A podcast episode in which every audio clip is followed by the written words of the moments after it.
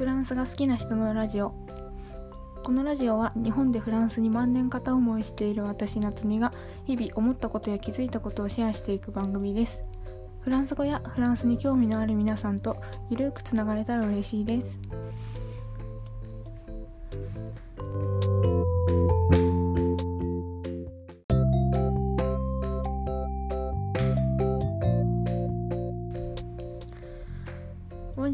夏美です。皆さんお元気ですか？今日は外出した時に梅の花が一輪だけ咲いているのを見つけました。まだものすごく寒い日が続きますが、春がすぐそこまでやってきてるんだなとほんのり嬉しくなりました。早く暖かくなってほしいですね。今年はお花見ができるといいなとすごく思っています。この状況になる前は春が来たらそれこそフランス人を交えてたグループとか友人と一緒に新宿御苑とかに行って持ち寄りのピクニックなんかをしていました。ワインとかチーズとかサンドイッチとか生春巻きとか各自が簡単にできるものを作って持ち寄るんですけど、外で友達と一緒に食べるのってすごくいいですよね。楽しいですし美味しいです。ああいうことがまた気兼ねなくできる日が来るかなと待ち遠しく思っています。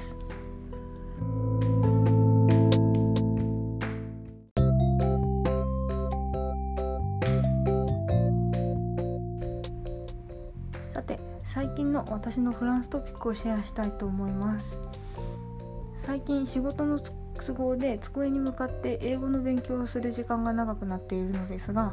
英語が終わった後の息抜きで見るのがフランス語の YouTuber の動画です。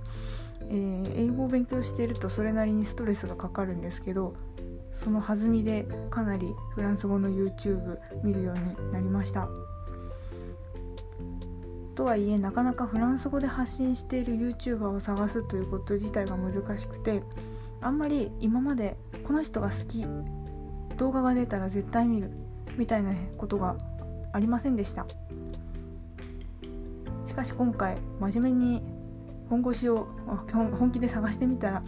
結構いろいろな YouTuber の方を見つけることができました。まだあまり全部見られているわけではないので、これから何回かに分けて面白かったものなど紹介できたらと思います。まず今日紹介したいのは、私が割と以前からずっと見ているユーゴ・デクリプトさんですね。これはユーゴくんという男の子がニュースを10分以内にまとめて分かりやすく解説してくれている動画です。平日毎日出ていると思います。フランスとかヨーロッパのニュースって日本のニュース番組を見ているだけだとなかなか流れてこないことが多いですよね。あと結構記事だけ見ても分かりづらかったりすることもあるかなと思います。でもこのユーゴくんの動画を見ると解説付きで、結構深く一つのトピックについて掘り下げてくれているので、とっても分かりやすくていいです。あと、この動画はDALFなどの試験対策にもなるかなと個人的には思っています。私はDALF選案をこの間受けたんですけど、その時もリスニングの力はこのユーゴくんの動画のおかげでかなり伸ばしてもらえたかなと思っています。時事用語があって結構難しかったりするんですけど、字幕をちょっとつけてみたりとか、あとはなんとなく、聞こえたものを書き取ってそれを調べてみたりすることで、リーディングの力もついたり、あとは、オーラルの試験の時に、ネタを盛り込みながら話したりするのにとっても役に立ちました。それに加えて、リスニングの力も伸びるっていう感じですね。あとはですね、フランス語のオンラインレッスンとかなんか数学のレッスンでも何でもいいんですけど、大体クラスの最初にクワドヌフってやると思うんですけど、あれのネタ探しの時にかなり使える動画でもあります。なかなかそんなに毎日普通に暮らしていてクワドヌフに引っかかることを見つけるのがそもそも大変っていうのがいろんな学習者の方の悩みでもあるかなとかって思うんですけど、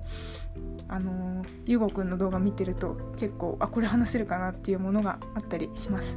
あとはフランス語の表現も広がるので、拝借して自分のネタとして話してみると記憶に定着するかもしれません。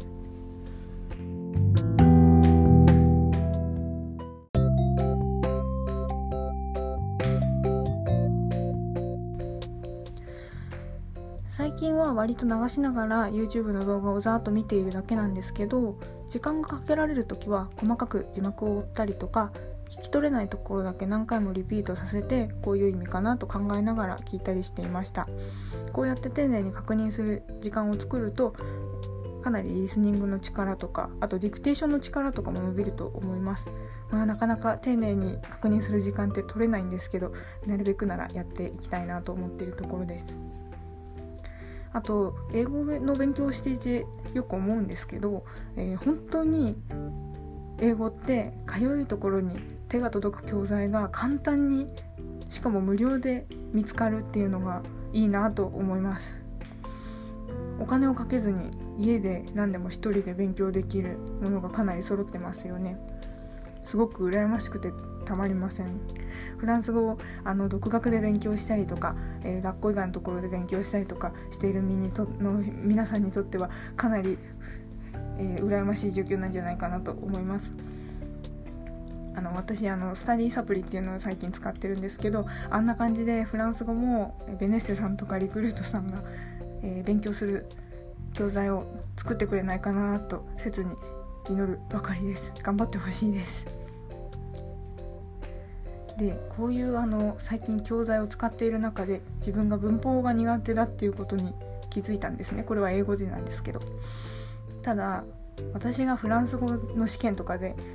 点を落とすところってどこだっけっていう風に思い返すと、英語でつまずいている文法の項目と似ているようなものなんじゃないかなっていうのを最近思っています。なので、6月の卒検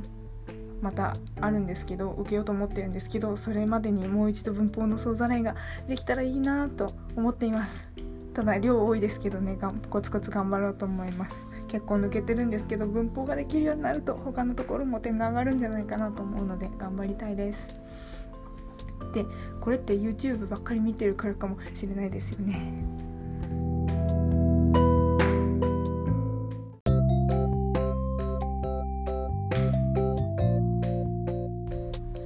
さて、今回も聞いていただきありがとうございました。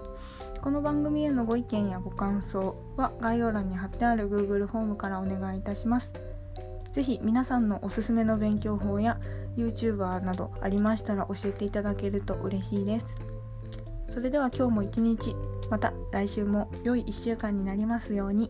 アビアントー。